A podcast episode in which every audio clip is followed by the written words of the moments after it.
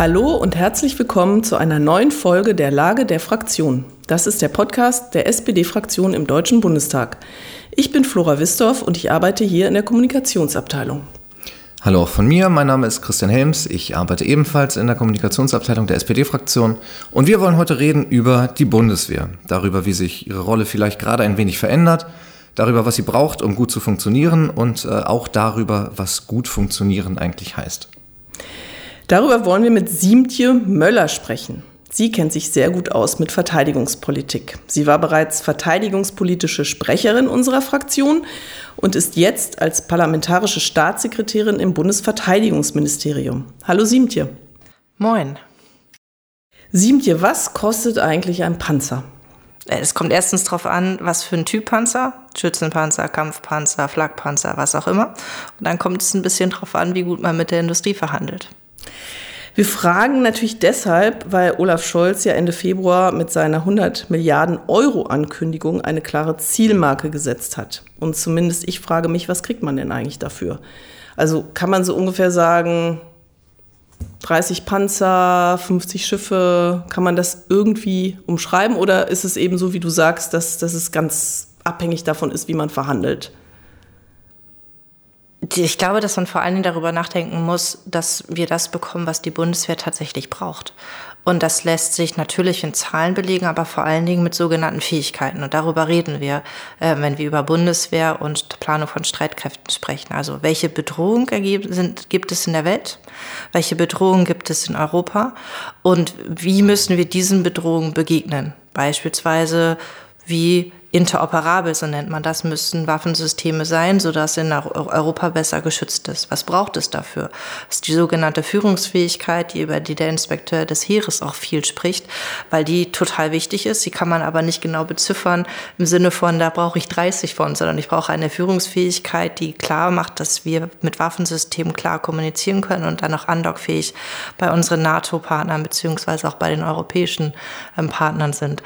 Und ähm, dann muss man tatsächlich tatsächlich einfach darüber reden, welche Fähigkeiten will ich aufbauen, wofür muss man sich aufstellen als Bundesrepublik und wofür brauche ich dann meine Streitkräfte. Und das ist, glaube ich, eine sehr werteorientierte Debatte und weniger, also weniger finanziell, sondern mehr Wert. Was ist es uns wert und was, wie wollen wir uns eigentlich schützen und wogegen, wogegen müssen wir uns am Ende auch schützen? Es ist ja alles, es ist ja so ein ziemlich spezielles Thema, Verteidigungspolitik, Waffen, ähm, da reden wir auf einmal ziemlich viel darüber.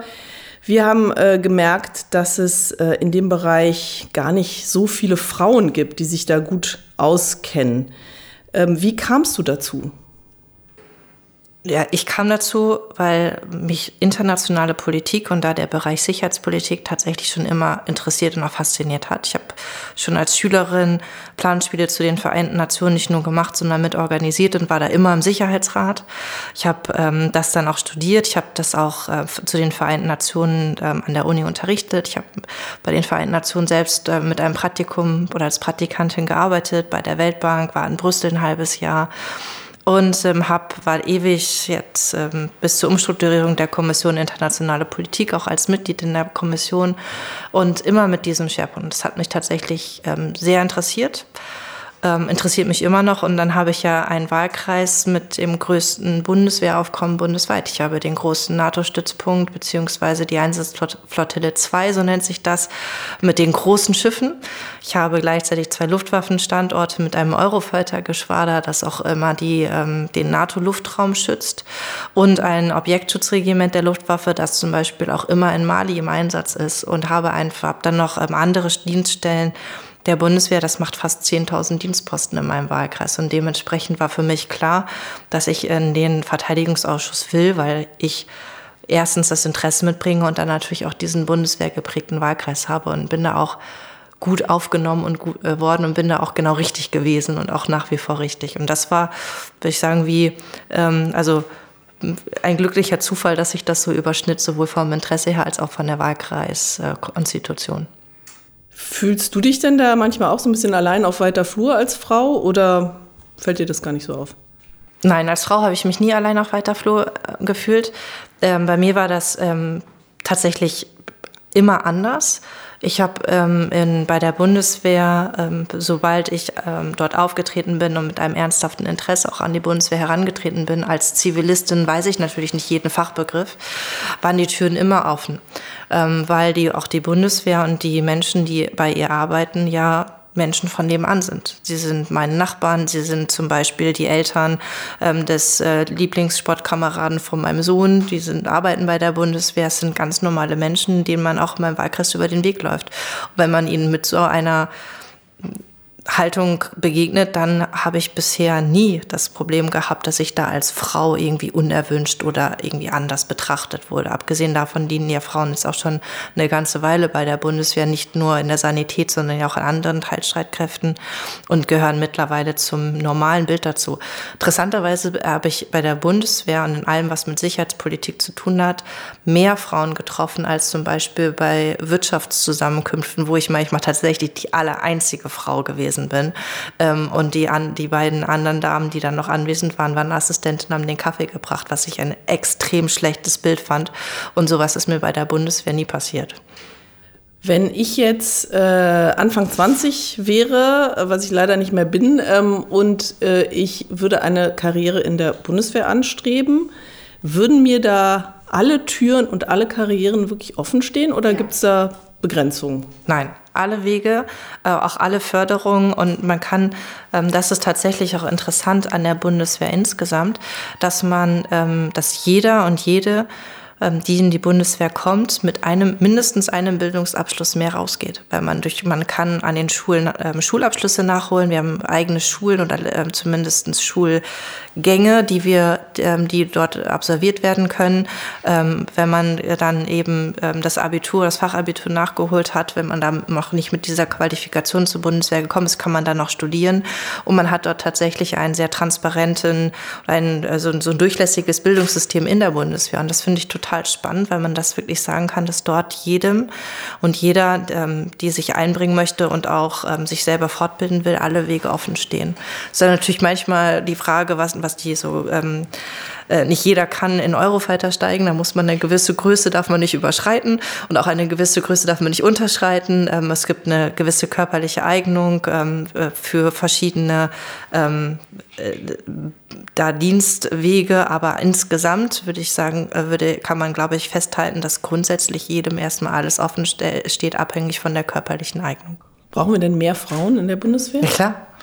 Also man sieht, dass auch mehr Frauen mittlerweile dienen. Ich habe jetzt ähm, auch bei meinen Besuchen in der Bundeswehr bin ich gerne, bin ich vielen Frauen, ähm, die in unterschiedlichen Dienstgraden ähm, dienen und da, da, da verwendet sind, auch begegnet. Das ist sehr, sehr schön. Aber grundsätzlich kann man sagen, dass mit äh, unter 20 Prozent immer noch deutlich zu wenig Frauen bei der Bundeswehr sind und sie außerhalb der Sanität ja auch noch nicht in den obersten Dienstgraden angekommen sind. Also da aufgrund der des, äh, wie soll man das sagen, des Karriereaufbaus dauert es einfach eine gewisse Zeit, bis sie dann eben aus der Truppe heraus nach oben gewachsen sind, in, dem Rang Generalin oder Admiralin dann ähm, äh, angekommen sein können. Ähm, das ist bei der Sanität schon anders. Dort haben wir eine Generalärztin äh, äh im Prinzip. Das Thema Frauen und äh, ja, Armee und äh, Militär, Verteidigung und so weiter ist, taucht ja immer wieder auf äh, insbesondere auch äh, bei der Außenpolitik. Also das Thema ist immer öfter, seit wir auch eine, eine weibliche Außenministerin haben, ähm, feministische Außenpolitik. Wie wichtig findest du das? Ich habe feministische Außenpolitik so verstanden und ich glaube, so ist es auch gesehen, dass es darum geht, dass man emanzipatorisch ist und dass es darum geht, dass Menschen sich selbst, sich selbst bestimmen dürfen dass sie auch selbstbestimmt leben dürfen und dass man äh, in der ganzen Vielfalt auch sieht, mit, ähm, was Frauen zu, äh, zu, leisten in der Lage sind. Sie ja aber auch von manchen ähm, äh, Gräueltaten besonders betroffen sind, wie beispielsweise sexualisierte Gewalt, die auch als Waffe in Kriegen eingesetzt äh, wird. Und dass man da eben auch gezielt ähm, gegen vorgeht und das auch in den Fokus rückt. So habe ich feministische Außenpolitik verstanden. Das heißt, Frauen stark machen und gleichzeitig eben auch emanzipatorisch arbeiten, sodass alle Menschen selbstbestimmt und friedlich leben können. Dann lass uns doch zurückkommen zu den 100 äh, Milliarden und der Frage, die du ja am Anfang schon in den Raum gestellt hast, was die Bundeswehr eigentlich wirklich braucht. Ähm, gleich zu Beginn von äh, Putins Angriffskrieg hat der äh, Inspekteur des Heeres, Alfons Mais, äh, beklagt, das Heer stehe blank da. Ist das denn wirklich so? Ich will die Frage umdrehen. Wenn, das, wenn wir nicht, wenn, wenn wir alles hätten, bräuchte es ja keine 100 Milliarden. Und dieser Wert ist ja nicht gewürfelt, sondern er ergibt sich aus den Bedarfen und den Analysen, den, den, auch dem Planungsfehl aus den Teilstreitkräften, Organisationsbereichen der Bundeswehr. Wir haben ja verschiedene Teilstreitkräfte und sogenannte Orgbereiche. Und äh, die haben mal aufgemalt, wie sie denn oder aufgezeigt, wie sie sich denn eigentlich auf die Bedrohung der Zukunft ausrichten müssten und was man dafür zur Verfügung bräuchte. Und so entsteht, kommt man dann auf einen ähm, Fehlbetrag von ungefähr 100 Milliarden Euro. Ähm, und wenn das nicht so wäre, dann bräuchte es das Geld ja nicht, dann wäre ja alles im Lot. Und also umgekehrt kann man daraus schon schlussfolgern, dass es diesen Bedarf tatsächlich gibt und dass es auch bei manchen Dingen, ähm, ins, zum Beispiel auch bei Munition, ähm, äh, dramatische Fehlbestände gibt, die wir unbedingt beheben müssen. Ähm, du hast eben schon von den äh, Stützpunkten in deinem Wahlkreis äh, erzählt. Ich glaube, du musst an der Stelle auch einmal noch erzählen, wo dein Wahlkreis überhaupt liegt. Aus dem Moin können sich das wahrscheinlich recht viele Leute schon so in etwa ableiten. Mein Wahlkreis liegt an der Nordseeküste am Jadebusen und umfasst den Landkreis Wittmund. Dort ist das Eurofighter-Geschwader stationiert, den Landkreis Friesland. Dort ist zum Beispiel das Objektschutzregiment stationiert und die Stadt Wilhelmshaven. Dort gehört das Logistikzentrum, das Marinearsenal, aber eben auch die Einsatzflottille 2 dazu. Okay, und wenn du an so einem Stützpunkt dann äh, dich mal mit den Leuten unterhältst, dann werden die doch wahrscheinlich klagen, was fehlt. Was sind denn da so Dinge, die man mal ganz konkret beschreiben kann, die immer wieder auftauchen?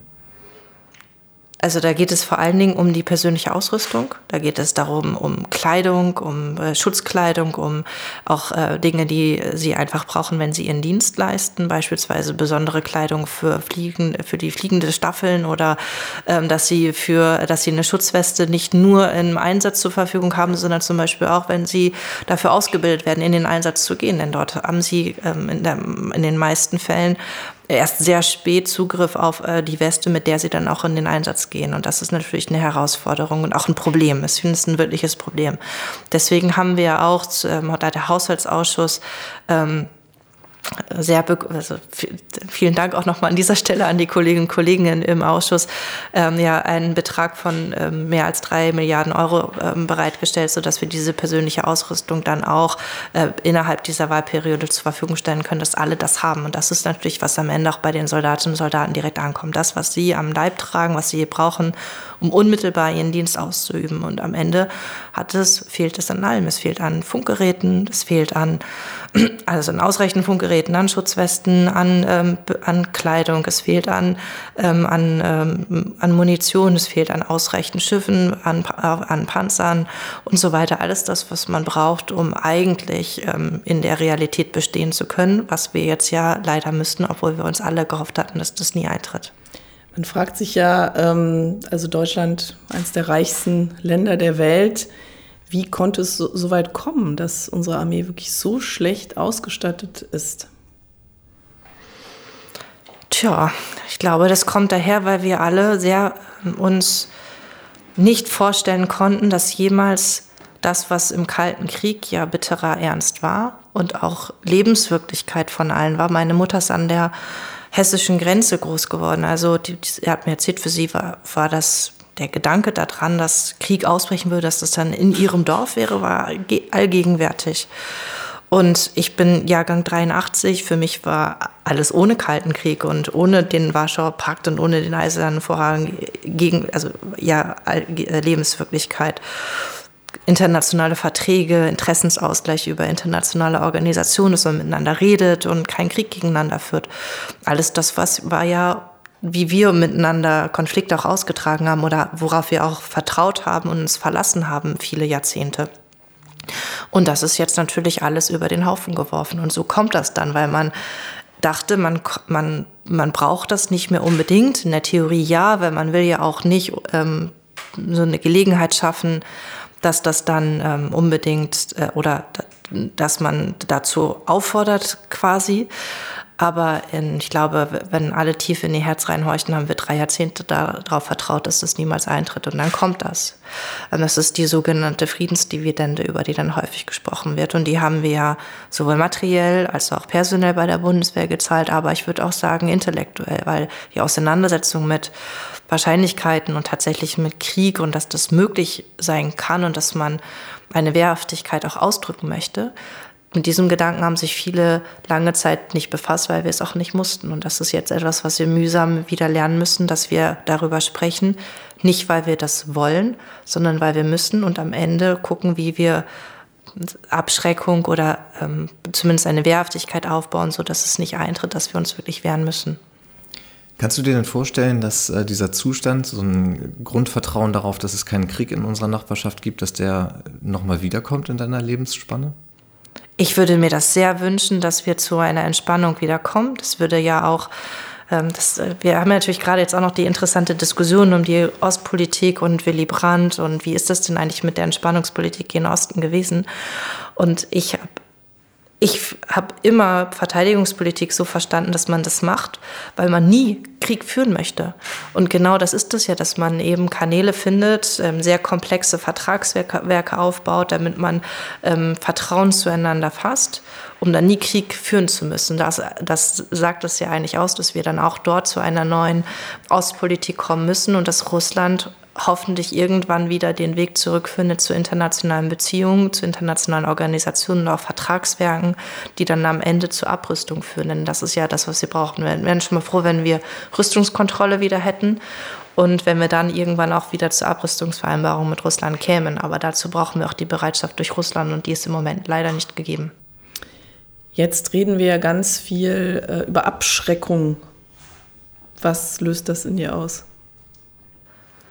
Ängstlichkeit, das ist was, was ich zwar vom, also vom Kopf her begreife, aber im Bauch noch gar nicht angekommen ist. Es ist auch was, was ich überhaupt nicht, also nicht, nicht fassen kann, dass das jemals in Gegenstand meines Lebens sein würde, dass wir faktisch halt über einen Krieg in unmittelbarer Nachbarschaft sprechen. Ich war zweimal in der Ukraine, habe ein tolles Land kennengelernt und auf einmal wird dort Krieg geführt, der vollkommen sinnlos und grundlos so viel Leid über so viele Menschen bringt.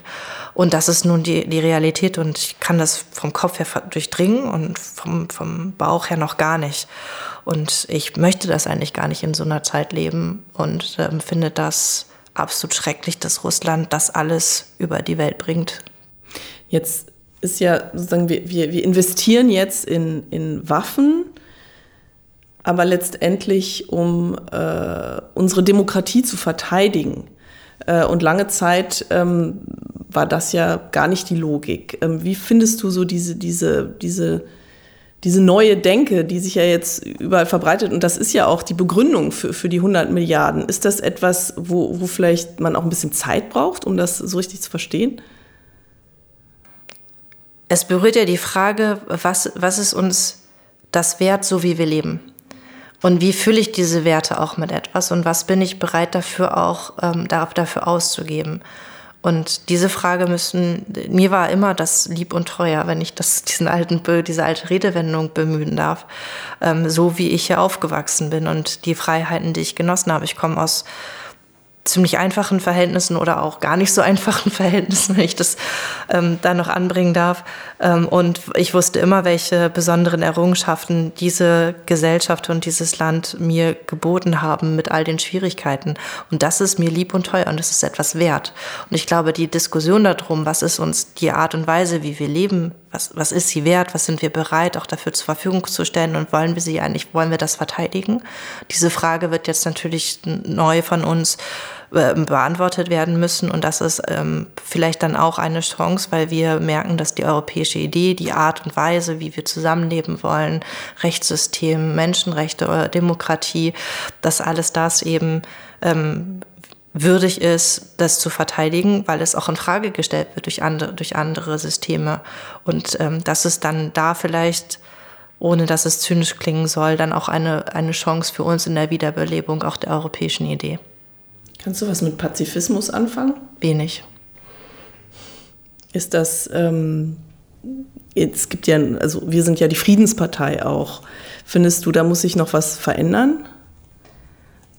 Man muss dazu ja, also ich weiß, dass häufig dann gesagt, wir sind die Friedenspartei und Willy Brandt und so weiter. Und bei, auch bei Willy Brandt darf man nicht vergessen, dass der ein Verteidigungsetat von über 3,5 Prozent hatte und eine ähm, und Streitkräfte, die 500.000 Menschen umfassten und äh, oder bis zu, sagen wir so. Und ähm, das darf man einfach nicht vergessen dabei, dass man eben nicht, weil man selber ausschließlich und alleinig abrüstet, dann unbedingt, dass das, das dazu führt, dass die anderen auch friedlicher werden, sondern den Frieden und einen friedlichen, einen friedlichen Interessensausgleich herbeizuführen, ist sehr komplex, erfordert einen viele Gespräche, ähm, komplizierte Verhandlungen ähm, und auch Absprachen und Verlässlichkeiten, die dann in Verträge gegossen werden. Das passiert halt nicht, weil ich sage, ich will jetzt aber Frieden auf der Welt, sondern das passiert, wenn man miteinander spricht und Vertrauen schafft und fasst ähm, und gleichzeitig auch ausdrückt, dass man ähm, bereit wäre, sich zu verteidigen, weil ansonsten hätte der, der andere Gesprächspartner oder Gesprächspartnerin ja gar nicht den Drang, dann auch sich auf etwas einzulassen. Ich glaube, dass so viel Psychologie darf man sich auch selber zumuten, dass das ansonsten nicht funktioniert. Und deswegen ähm, kann ich halt mit, sagen wir, mit einer, ähm, ich wünsche mir das genauso, dass Frieden auf der Welt herrscht und ähm, nirgendwo Krieg und Gewalt eingesetzt wird. Und ich glaube, man darf sich die, darf die Augen davor der Realität nicht verschließen, nicht weil man es herbeiführen will, sondern weil man dann damit umgehen kann. Eigentlich möchte ich gar nicht der sein, der immer wieder auf die 100 Milliarden zurückkommt, gerade wenn wir hier schon über das große Ganze und äh, fast schon philosophische äh, Dimensionen des ganzen Themas reden. Trotzdem die Frage, wird das denn reichen, um die Bundeswehr dauerhaft einsatzfähig, verteidigungsfähig, bündnisfähig zu machen, diese 100 Milliarden? Also dauerhaft einsatzfähig sich den Bedrohungen der Zukunft stellend, äh, stellen, erfordert eine, ähm, eine Erhöhung des Verteidigungsetats dauerhaft. Ähm, jetzt ist, haben, sind wir erstmal den Weg mit dem Sondervermögen gegangen, um damit ähm, auch eine schnelle Beschaffung einzuleiten. Ähm, und ähm, das ist ein ordentlicher Schluck aus der Pulle. Und dann mussten sich auch die zukünftigen Regierungen und ähm, Parlamentszusammensetzungen Gedanken machen, wie sie in Zukunft denn mit dem Wehretat umgehen wollen und müssen. Dauerhaft heißt ja über zehn Jahre hinaus und dafür reichen 100 Milliarden nicht. Und dann sind wir ganz schnell beim 2-Prozent-Ziel. Wie stehst du denn dazu? Wir haben als Sozialdemokratie, und das hat damals Frank-Walter Steinmeier für uns unterschrieben, haben wir uns dazu bekannt, uns auf dem Korridor von zwei Prozent ähm, äh, anzunähern. Ich glaube, so ist es beschrieben in, den, im Vertra in der ähm, Kommuniqué von Wales.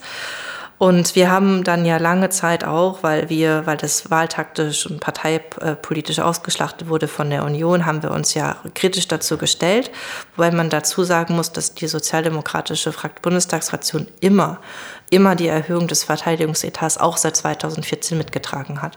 Auch das ist, glaube ich, Fakt. Das darf man bei der ganzen, sagen wir, polemisch aufgeblasenen Diskussion nicht vergessen. Wir haben seit 2014 einen Anstieg jetzt von 50, knapp 50 Prozent, also eine Verdopplung des Wehretats und das hat namentlich die SPD halt mitgemacht.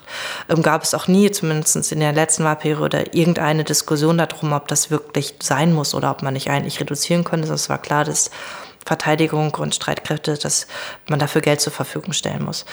Ähm, und jetzt haben wir, hat der Bundeskanzler in seiner Rede gesagt, wir äh, bekennen uns dazu. Es ist klares Ziel. Dafür wird das, ähm, das Sondervermögen auch zur Verfügung gestellt.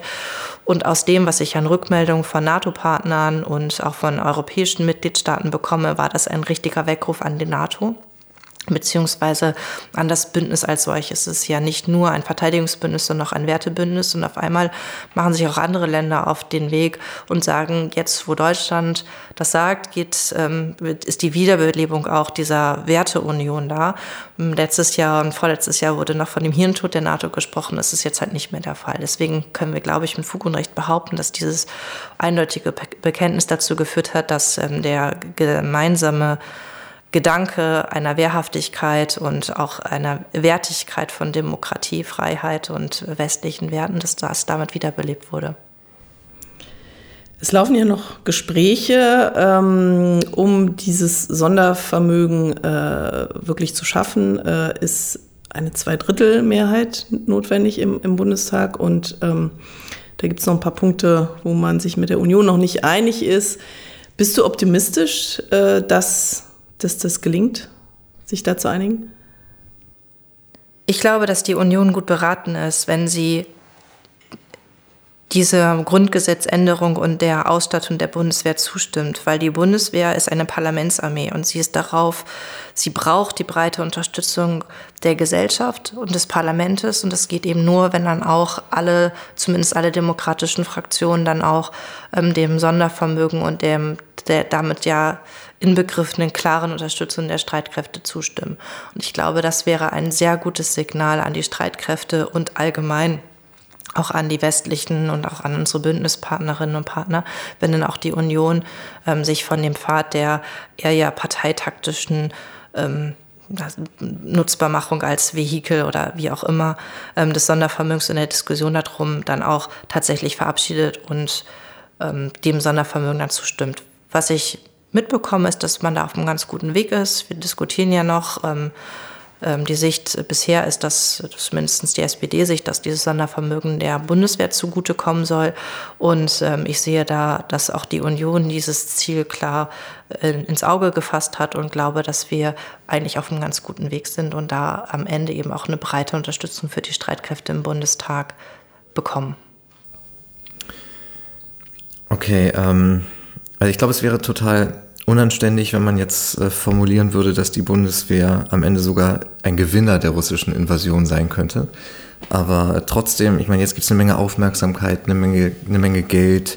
Hast du das Gefühl, dass diese Institution, die vielleicht von manchem in den letzten Jahren so ein bisschen belächelt wurde, weil sie vielleicht gar nicht mehr als notwendig angesehen wurde, dass die davon schon auch sehr profitieren kann?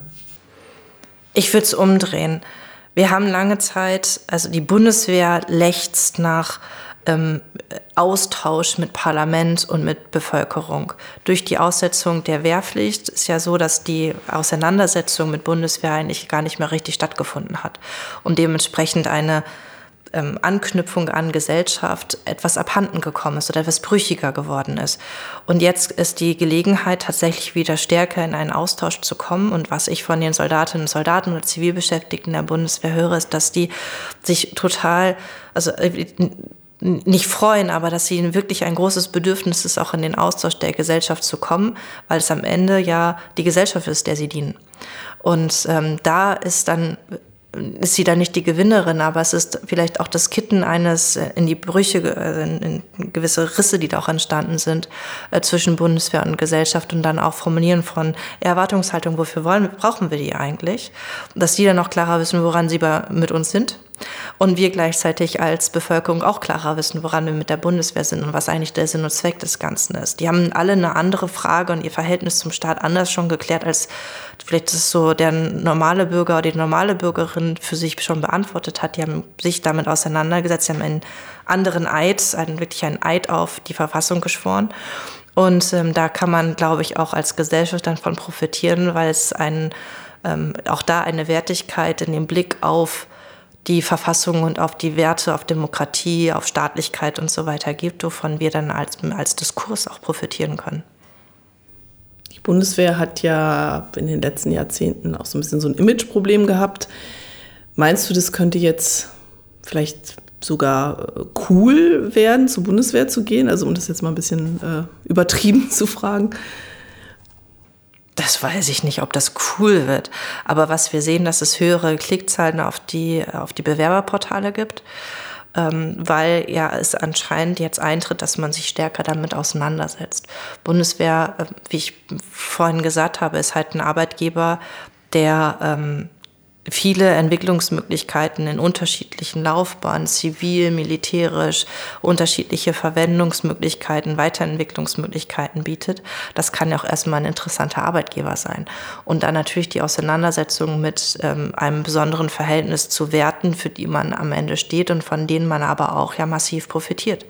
Also hat schon das Glück, in so einem Land wie Deutschland groß zu werden mit so vielen äh, Rechten und Freiheiten und ähm, eigentlich in einem relativen Wohlstand ähm, wenn man es mit dem Rest der Welt vergleicht. Und das ist ja auch etwas wert, was man zu schützen, weil man eben auch so sehr davon profitiert. Und es könnte schon sein, dass sich da ein anderes Verhältnis herstellt. Du hast eben schon von, äh, vom Ende der Wehrpflicht äh, erzählt und dass das vielleicht so einen kleinen Riss verursacht hat. Ähm, jetzt gab es ja im März auch so ein kurzes Aufflammen dieser Diskussion, brauchen wir vielleicht doch wieder eine Wehrpflicht. Wie siehst du das?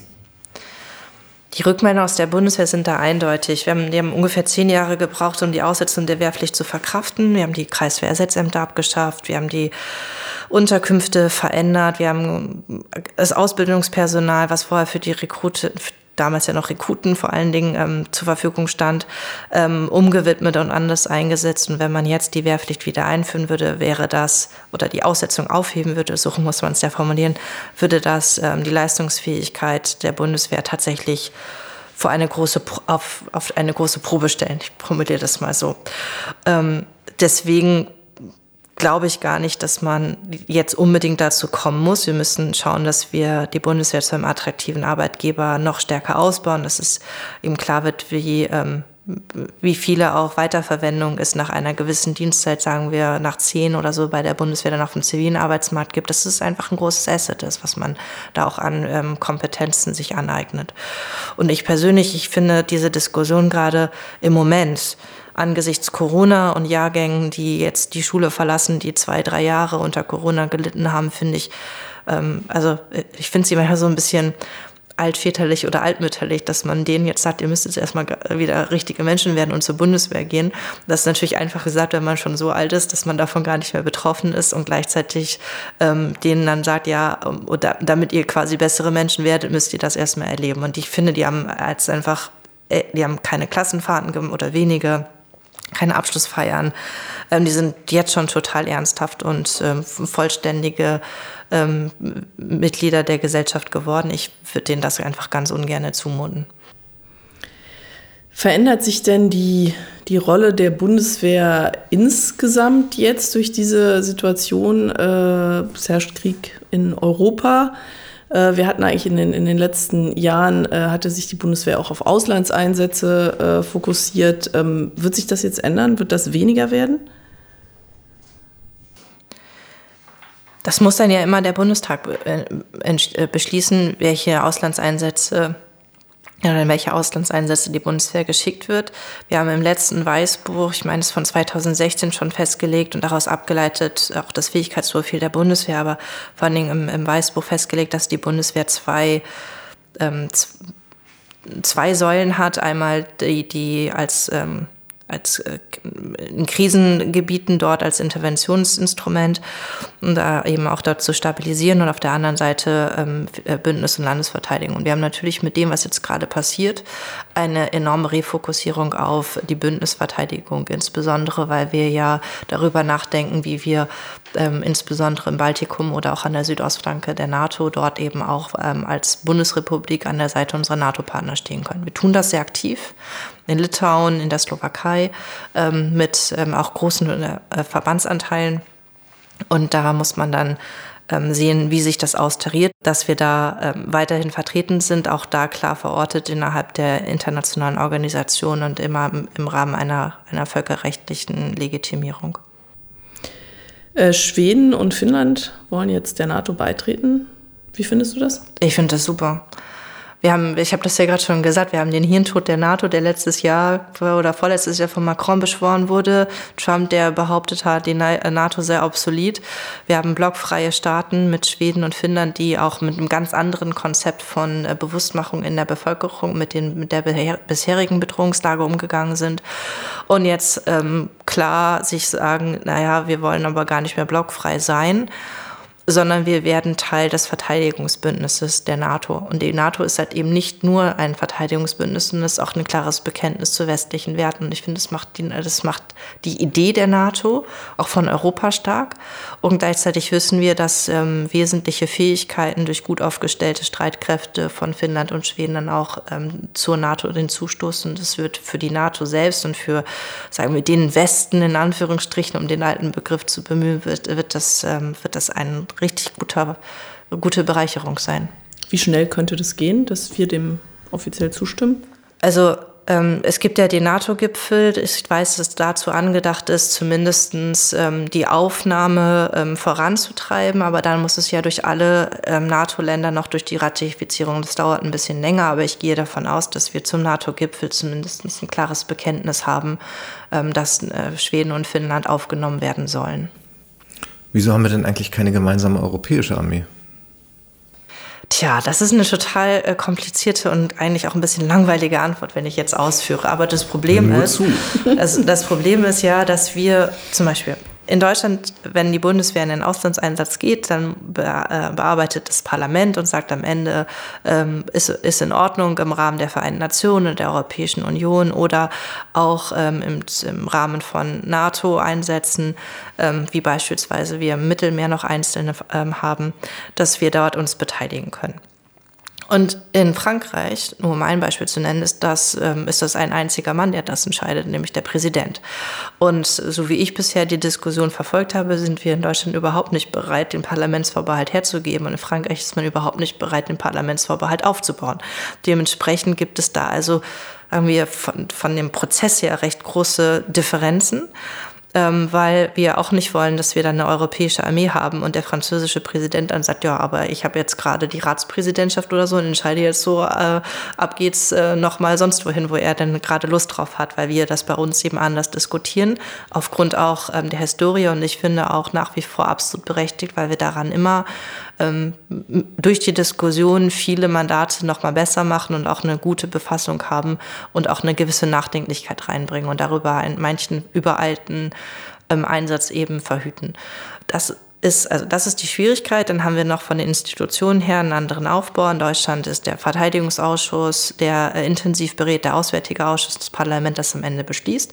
Hätten wir das jetzt in Europa, dann haben wir noch nicht mal einen Ausschuss, der tatsächlich beschließen kann. Wir haben also auch gar keine parlamentarische Kontrolle von solchen Einsätzen. Das müsste man, da müsste vermutlich dann noch den Vertrag von Maastricht ähm, anpassen ähm, oder auch den von Lissabon. Das, also das, es gibt da, sagen wir, rechtliche, institutionelle und auch politische Vorbehalte, das tatsächlich umzusetzen, wenngleich auch, so haben wir es auch in unserem Wahlprogramm geschrieben, das Ziel am Ende sein ist und weiterhin sein soll, dass wir europäische Streitkräfte äh, brauchen, weil wir einfach darüber äh, vermutlich souveräner und ähm, wehrhafter sind. Also das äh, heißt für mich, das wird jetzt erstmal nicht so schnell gehen, also hört sich das zumindest an. Ähm, also äh, haben wir jetzt die NATO äh, sozusagen und also wie hat sich denn oder wie wird sich die Rolle der NATO verändern jetzt in dieser Situation? Also eine europäische, europäische Streitkräfte stehen ja nicht im Widerspruch zu, ähm, zur gemeinsamen Sicherheits- und Verteidigungspolitik oder stehen im Widerspruch dazu. Eine gemeinsame oder sind davon, verhindern das nicht, weil eine gemeinsame Sicherheits- und Verteidigungspolitik haben wir ja verabschiedet und wollen wir auch erweitern mit Leben füllen auf der europäischen Ebene. Beispielsweise hat die EU oder die Staats- und Regierungschefs vielmehr gerade den strategischen Kompass der EU, äh, Europäischen Union verabschiedet. Darin ähm, inbegriffen einen Kriseninterventionsmechanismus mit einem, mit einem Anteil, auch einem Streitkräfteanteil und eben auch ein Analyseinstrument, welche Fähigkeiten eigentlich auf dem europäischen Kontinent noch nicht ausreichend ausgebildet sind. Und das ist in, in klarer Komplementarität zur NATO ähm, aufgebaut, weil auch für die Europäische Union immer klar ist, dass die europäische Verteidigung die erste Säule die NATO ist. Und so ist es eben auch in der Aus bei uns in den außenpolitischen Leitlinien. Das heißt, die Rolle der NATO wird sich nicht unbedingt verändern, aber ich glaube, dass sie jetzt ähm, anders diskutiert wird und anders einen anderen politischen Inhalt bekommt, weil wir eben nicht mehr mit dem End of History oder als der Warschauer Pakt zu Ende war, dass man dann eben mit dem End of History dachte, wofür brauchen wir die NATO noch? Dann hat sie sich äh, so ein bisschen den Counterterrorism-Teil noch gesucht das mal ein bisschen flapsig. Und ähm, dann war die Frage, was ist denn jetzt, wo wir gar keine äh, unmittelbare Bedrohung mehr durch internationalen äh, gegen den Westen gerichteten Terrorismus haben. Und jetzt kommt eben ähm, die, die neue, neue alte Herausforderung mit Russland an den Grenzen von Europa und damit eben auch eine Rückbesinnung auf das, warum, worauf, auf das, warum die NATO tatsächlich einmal gegründet wurde. Wird die NATO jetzt wichtiger? Ich finde schon. Ähm, ich glaube auch, dass sie anders jetzt diskutiert wird und das würde ja schon eine andere Wichtigkeit begründen oder daraus ableiten, sich ableiten lassen weil Menschen vermutlich jetzt wieder eine andere Sichtweise auf Sicherheit haben. Ja, dann lass uns doch so langsam auf die äh, Zielgerade einbiegen. Ähm, ich muss immer wieder. Ja, müsst ihr auch, sonst höre ich nicht auf zu reden. Also. äh, ich, ich muss immer wieder Menschen erklären, was das Parlament macht und was die Regierung macht und dass diese Trennung von Legislative und Exekutive auch eine extrem wichtige und sinnvolle ist.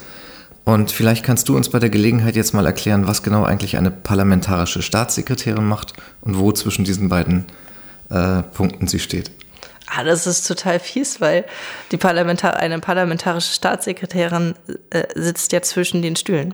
Also ich bin Abgeordnete, man muss auch Abgeordnete sein, um diese Funktion ausüben zu können, weil man eine Art Bindeglied zwischen, äh, zwischen Legislative und Exekutive ist. Hm, ich habe, wenn man so will, habe ich drei Funktionen. Ich habe einmal diese, dieses Bindeglied, also hm, Rückbindung Fraktionen an Regierungshandeln.